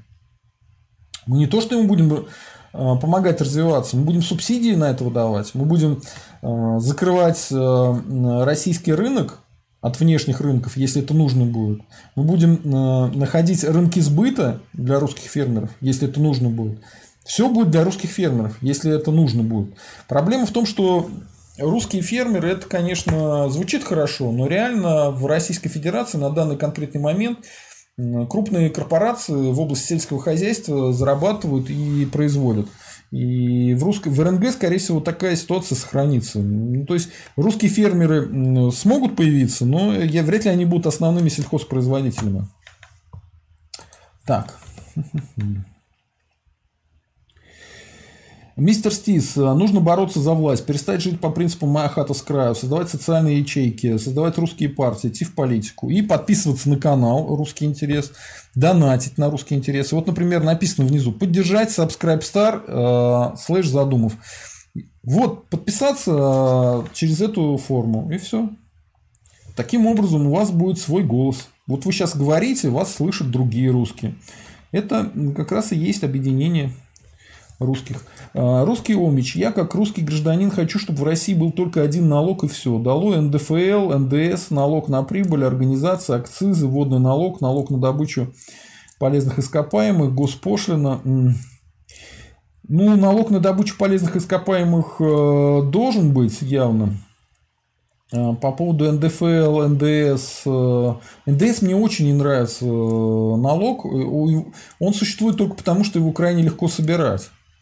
И на эту тему нужно подумать. Э, но то, что он сейчас 20%, это просто чума какая-то. Это чудовищные цифры, э, слишком большой налог. С этим нужно бороться. Да? И дальше, смотрите, проблема со всеми этими налогами в том, что часть налогов идет в местный бюджет, а часть налогов идут в федеральные бюджеты.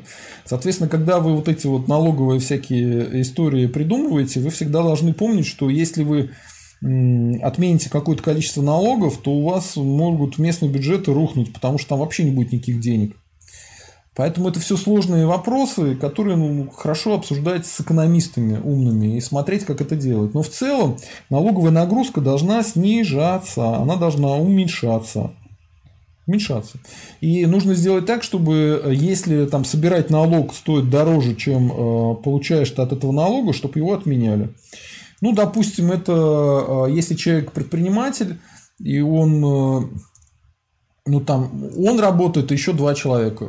Какой там с него налог собирать? И нужно ли этот налог собирать с малых предпринимателей? Я вообще, честно говоря, в этом не уверен. Зачем э, собирать налоги с самозанятых? А, это какое-то свинство непонятное.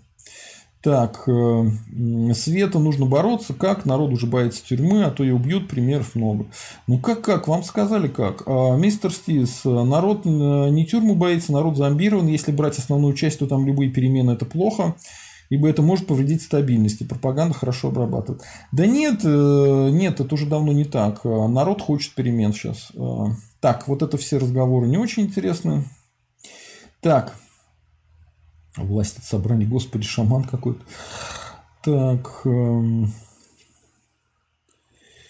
А, Света Демушкин говорит, что изменения могут быть только сверху. Э, ну, Демушкин имеет свое мнение. Я считаю, что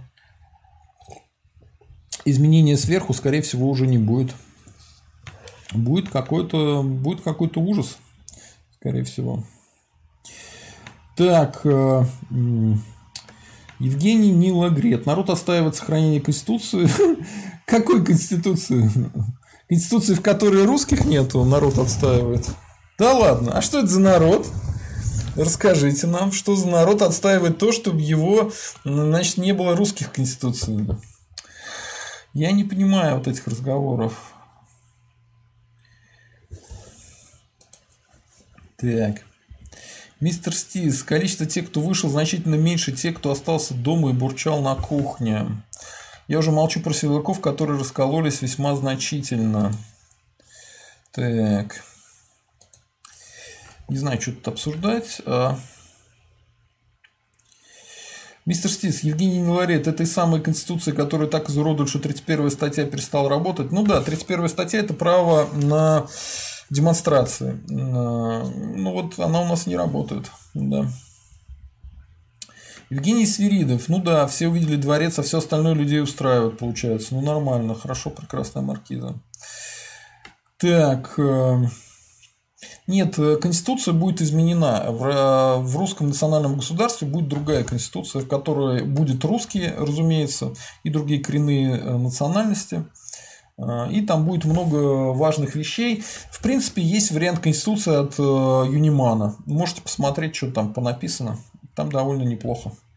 Ну, я думаю, если мы сделаем РНГ, то сделаем какое-нибудь конституционное собрание и будем там все варианты Конституции рассматривать.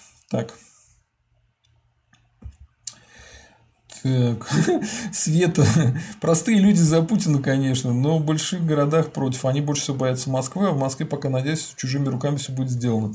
Но это вот э, ошибка, потому что я много раз проводил исследования у себя на канале. А, за Путина что-то 7% населения. Это его максимум. Поэтому простые люди никакие не за Путина. Посмотрите, что простые люди в ТикТоке пишут по поводу Путина. Они там такие вещи ему желают, что не дай бог повторять, это экстремизм будет. Так, э, Светлана Я. Как же задолбал копание в прошлом? Вот Светлана Я э, свалилась с Луны, потому что мы ничего про прошлое вообще не говорили. Антон Деникин. Эх, лучше бы ленинградцы предложили отменить разделение русских на три братских народа. Ну, расстреляли бы их за это. А так расстреляли за Русскую Республику. Так.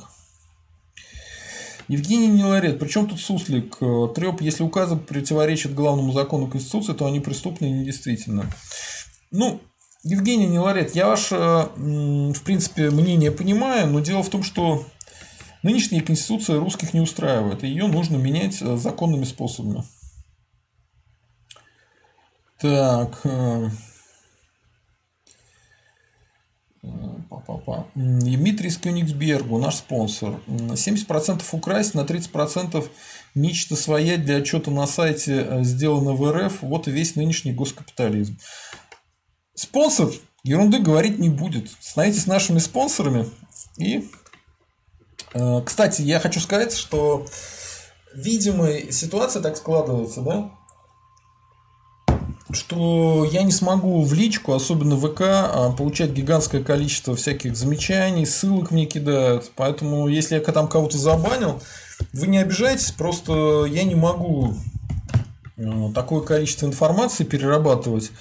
И я, наверное, сделаю возможность там через Subscribe Star общаться со мной, через Patreon и тем, кто вот спонсоры. А все остальные вот могут э, общаться на, я не знаю, в комментариях. Потому что, ну, я тоже не смогу на все отвечать. Поэтому единственный способ точно там получить ответ от Задумова или от каких-то наших гостей становиться спонсорами или присылать донаты. Вот так. Просто уже физически это невозможно информацию обрабатывать в таком количестве. Мистер Стис, Сергей, да в Польше может и да, но мы же живем где? В России. А Россия это что сегодня? Это не Россия, это РФ, где русскому отведена роль подсобного расходного материала.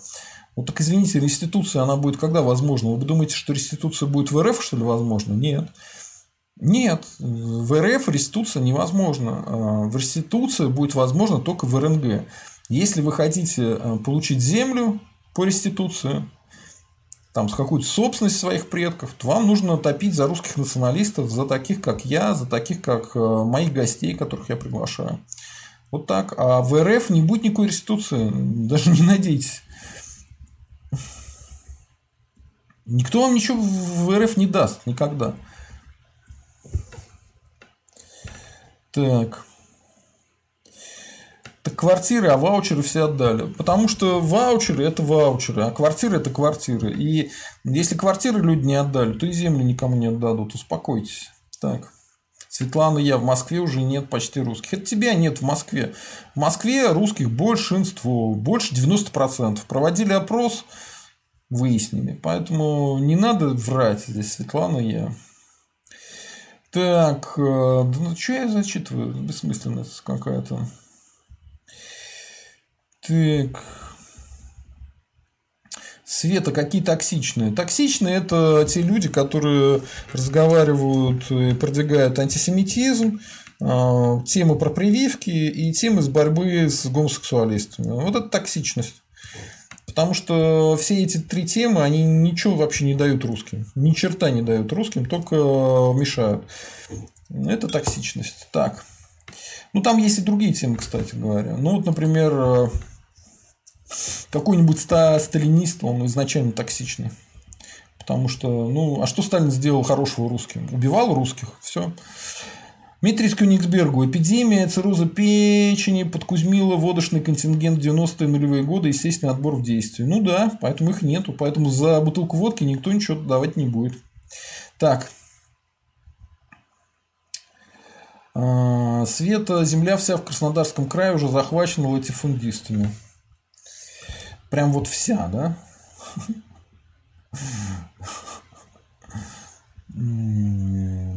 Но это неправда, потому что у меня брат в, Краснодарск, в Краснодарском крае, и он, хочет, он говорит, что там огромное количество, в том числе и независимых фермеров до сих пор.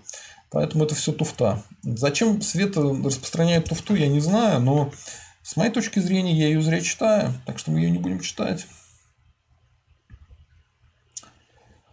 Так.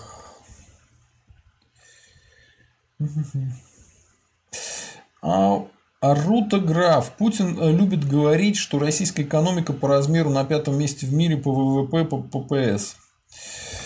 Ну, да, наверное, да. Но проблема в том, что он забывает сказать, что э, в РФ очень большое, очень большое неравенство между людьми. То есть в РФ что-то там 1% населения владеет 99 э, количеством собственности. Поэтому явно там это средняя температура по больнице. Большая часть русских нищие, нищие. И мы должны из этой нищеты русских вывести. Каким образом, я рассказал выше. Мистер Стит, Сергей, да, человек наивный очень. А он про какую-то еще конституцию говорит. Ну, э, так, мы эти не будем зачитывать. Давайте что-нибудь интересненькое. Интересненькое. Так. Простые люди, те, кто без интернета. А, Света в РФ, а, интернет есть практически у всех. Поэтому давайте забудем эти ваши слова. Костя Шумейко, вы планируете проводить реституцию и в других двух частях России, которые будут объединены? И что тогда делать с Северным Казахстаном? Да, реституция будет по России. Россия это больше, чем РФ. Но я считаю, что не нужно объединять э, Россию именно военными способами. Для этого достаточно там референдумов, других методов. Тем более Казахстан, скорее всего, развалится сам по себе. Вот. А, там три жуса с разными интересами, и там кризис нарастает в Казахстане. Мистер Стис, а, ТикТок превратили в политическую платформу, а ведь еще недавно я вообще не считал его за взрослый разумный сегмент соцсетей. А вот сейчас зайдите э, на TikTok, TikTok аккаунт Задумова и почитайте, что в комментариях люди про Путина пишут. Простые люди э, с открытыми профилями, с фоточками, пенсионеры, так жестко про него никто не говорит. Простые люди давным-давно Путина не любят. Русский умеч. А, тогда должно быть три налога. 10% на ресурсы земли, 10% налог в центр, 10% налог в центр местный.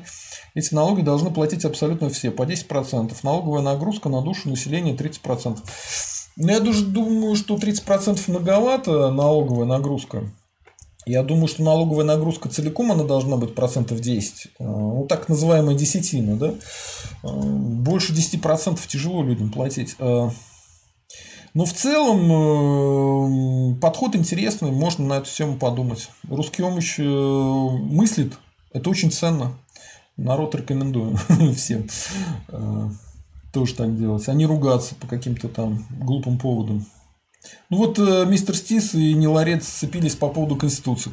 Лучше вы объединитесь и вместе будем бороться за РНГ. Вот что я вам посоветую. Так, э, так, ну все ругаются. Дмитрий из Кёнигсбергу. А как реституцию в русской части Пруссии проводить будем? Э, в, Кёнигсбер... в Кёнигсберге, как он там, Калининград, ну так и будем проводить. Там тоже все проведем. А, имеется в виду, будем ли мы немцам отдавать их собственность? Ну, нет, не будем. А зачем мы им собственность будем отдавать? Не будем. Мы будем собственность отдавать только русским. и другим коренным э, национальностям РФ. Зачем мы будем отдавать немцам что-то? Не будем. Это же русское национальное государство, а не немецкое национальное государство. А вообще, кстати, вы в курсе, что э, вот когда говорят, что большевики пришли к власти, и они, значит, вот э, реституцию никакую не делали, и собственность отняли, и, значит, вот этого никогда не будет, ля-ля тополя. А вы посмотрите, реституция и э, латвийские граждане, и граждане Прибалтики, выясните с удивлением, что э, э советская Россия вернула по реституции прибалтийским гражданам часть собственности. Представляете, еще советская Россия. Причем в первые годы советской власти. Поэтому, когда надо, они иностранцам отдавали. А я хочу, чтобы было русское национальное государство, в котором что-то дают, раздают. И делают, собственно говоря, вот государственную собственность делают национальной собственностью. То есть я хочу произв... Э, сделать программу национализации собственности для русских. Чтобы русские получили в свою собственность э, землю, средства производства и все, что только можно. Вот так. У государства РФ гигантская собственность, гигантская, чудовищная. И она вся работает не на русских. Это несправедливо. И с этим надо бороться. Так. Мистер Стис, Евгений Неларет. Ну вот, люди вышли, на них натравили ОМОН, хоть по факту это преступление. Так, ну хватит. А, Евгений Свиридов. Кстати, да, вот это вот распространенное скуление про то, что в Москве сложно найти славянское лицо, тоже считаю откровенным бредом. Ну, потому что я живу в Москве, я езжу в метро. Если вы едете в час пик, метро, когда больше всего народу, вы увидите, что абсолютное большинство а, в Москве это русских. Если вы ездите в метро редко и только вечерами, то вы видите мигрантов, которые на метро ездят. Но когда ездит основное население, вы видите, что большинство русские. Поэтому, ребята, это вас э, пытаются просто промыть вам мозги чекисты. Или чекистки, не знаю.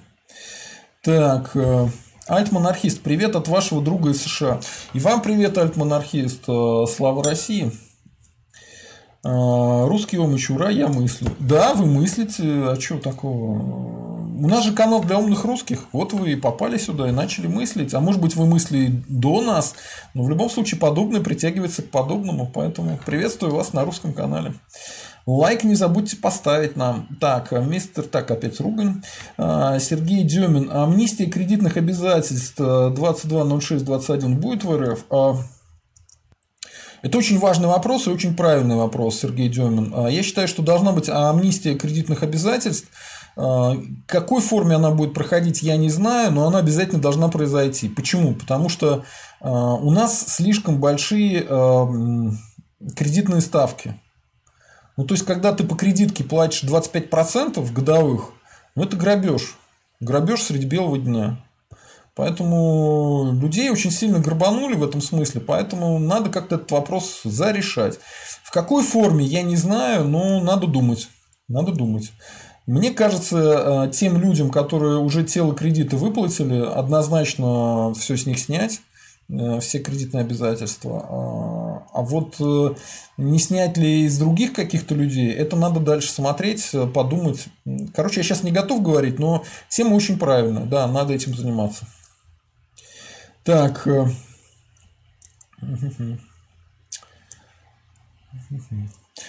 Э, русский омич. Для меня славяне это синоним русских. Э, нет, э, русские это русские, славяне это славяне. Болгары славяне, но не русские. Нужно, чтобы мигранты Средней Азии заменялись мигрантами из стран славянских. А, никто из славянских стран сюда не поедет, э, из Болгарии, пока здесь не будет развита экономика и русские не будут богатыми. Если русские будут богатыми, то мы можем... Нет, вот смотрите, в РНГ изначально будет визовый режим для стран Средней Азии. То есть они сюда просто так не попадут, только по рабочим квотам.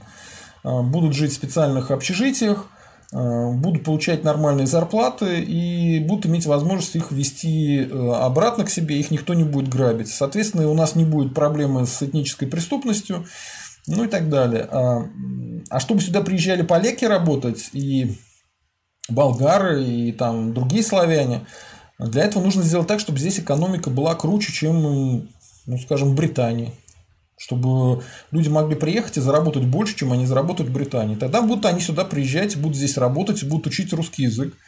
Это единственный способ, понимаете? Других способов нету. Нужно развивать свою экономику и сделать русских богатыми.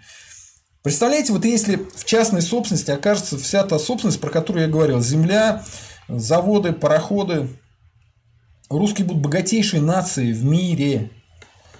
Они должны, мы и должны быть богатейшей нацией в мире, потому что у нас самое большое количество природных ресурсов, самое большое количество земли. А ничего этого нет, потому что нас грабят. Вот так. Так, э, Митревскую Никсбергу. Да, немцы особо не хотят, только если похоронить на родине, как графиню Денхов. Э, смотрите, я думаю, что по немцам нужно посмотреть по ситуации. Ну, если человек хочет, чтобы его похоронили, пусть похоронят. Я еще думаю, что есть определенная тема, которая крайне непопулярна в РФ, да, и если на, нее, на эту тему говорить, на меня всех собак спустят. Но я все-таки скажу. Вот смотрите, у немцев есть э, такие организации благотворительные, которые все немцы поддерживают. Они занимаются тем, что хоронят э, немецких солдат во всем мире, где бы они там ни погибли, и ухаживают за кладбищами. Э, так вот, проблема в РФ в том, что русский солдат до сих пор не захоронен. Нужно заняться тем, чтобы захоронить всех погибших русских солдат, которые погибли в Первую мировую войну и Вторую мировую войну, потому что большевики ничем этим не занимались. Большевики э, потратили русских, миллионы русских людей на войне, да, в британо-американских интересах. А потом их всех забыли. Плюнули. Посмотрите, сколько без вести пропавших до сих пор. Что это значит без вести пропавших? То есть его убили, даже родные не знают, где, когда, как могилки нету до сих пор, да? Вот это стыд, стыдно. Но когда мы этот вопрос решим, нужно будет решить следующий вопрос. Если есть какие-то немецкие захоронения, немецкие солдаты, то все немецкие захоронения тоже должны нормально как бы соблюдаться. Не только немецкие. И все, другие, все любые вообще воинские захоронения на территории России должны быть нормальными. Нормальными. Это просто уважение к воинам. Сначала своих, потом всех остальных. Вот это мое мнение. Вот. Если мы себя уважаем как нацию, то все воинские захоронения, сначала русские, а потом все остальные, должны содержаться в образцовом порядке. И нужно всех погибших знать, где похоронен, где убит, как убит. Вот этим нужно заняться серьезно. Это должна быть, мне кажется, государственная программа. А если государство не потянет, то какая-то программа общенародная. Вот почему немцы могут на это деньги собирать этим заниматься, а мы не можем. Это унизительно. Унизительно для нации э, не хранить своих мертвецов. Тем более своих воевавших мертвецов, которые воевали за родину, за своих родных. Это меня очень огорчает эта тема. Так. Света пишет, я за реституцию. Ну вот, Свету я уже уговорил за реституцию. Хорошо, Света. Учитесь быть э, нетоксичной и хорошей, доброй русской националисткой. Так. Э, мистер Стис, я считаю, некоторым людям даже вернуть банки деньги должны. Ну, э, вряд ли это произойдет, но банки очень много зарабатывают сейчас, и они зарабатывают во многом за счет горя людей. Поэтому с этим нужно разбираться. Но прямо реквизировать деньги у банков тоже не надо, иначе у нас банковская система рухнет. То есть аккуратнее надо с этим, аккуратненько. Так, Костя Шумейко. Было бы чему удивляться, они на латышских штыках власти взяли. Удивительно, что венгерскую автономию не создали где-нибудь на Урале. Благо, хоть немецкая автономия была упразднена в Саратовской области. Ну да, все так. Э, русский омич, иммиграционная периферия должна быть перевернута от азиатов к славянам. Ну да, да. Но это только за счет э, роста экономики. Никак иначе это не сделаешь. Так. Э, мистер Стис, война не закончена, пока не похоронят последнего солдата. Ну, значит, у нас до сих пор не закончена Великая Отечественная война, потому что не похоронили последнего солдата. Вот у меня в семье э, есть э, брат моей бабушки, его звали Сергей. Его честь я назван. Он до сих пор э, числится среди без вести пропавших. Ну так. До сих пор никто не знает, где он, что с ним.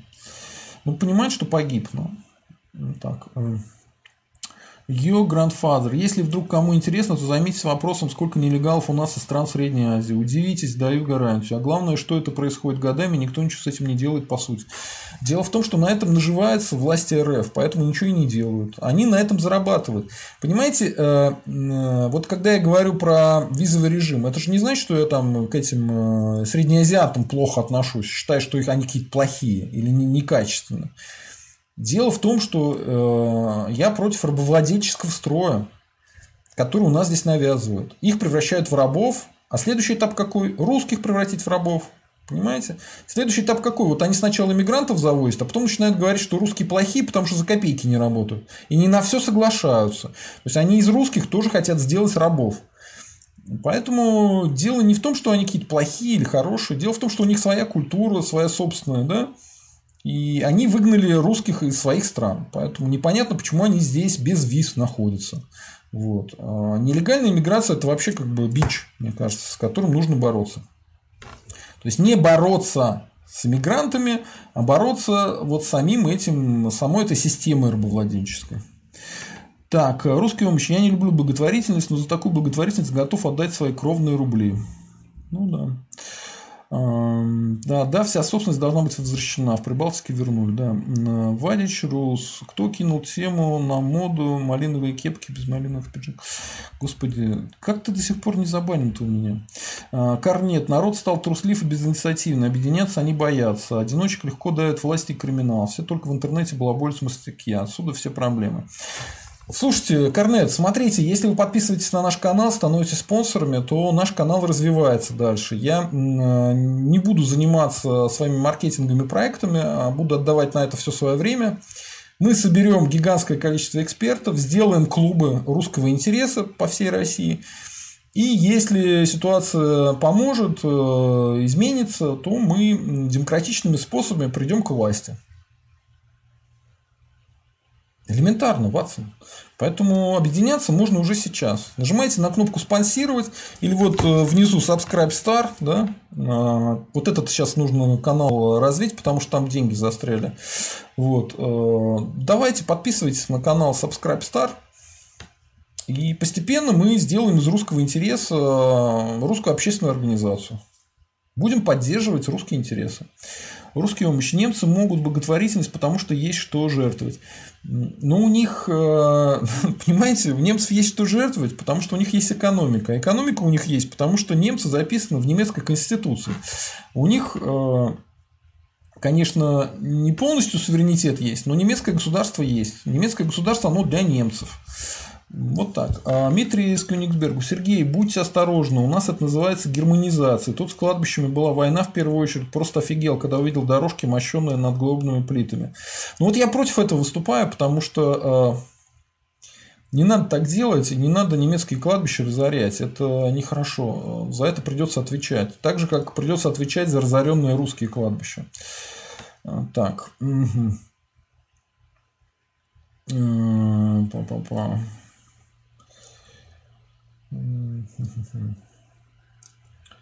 Ну ладно, а, народ, большое спасибо, что приходили на канал. Я в эфире час 48. Надеюсь, на все вопросы ответил, какие вы хотели. Сейчас я посмотрю, подписался кто-нибудь на Subscribe Star.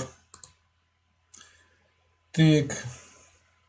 Ну, народ, так не надо делать. Конечно, никто не подписался. Плохо. Ну, на канал хотя бы подписались вы. Сейчас посмотрим. Тоже не подписались. Даже не подписались, да. Плохо, плохо, ребята, плохо. Двоечка за поведение. Так. А, допустим, на спонсорство подписались ли вы? Смотрим спонсорство.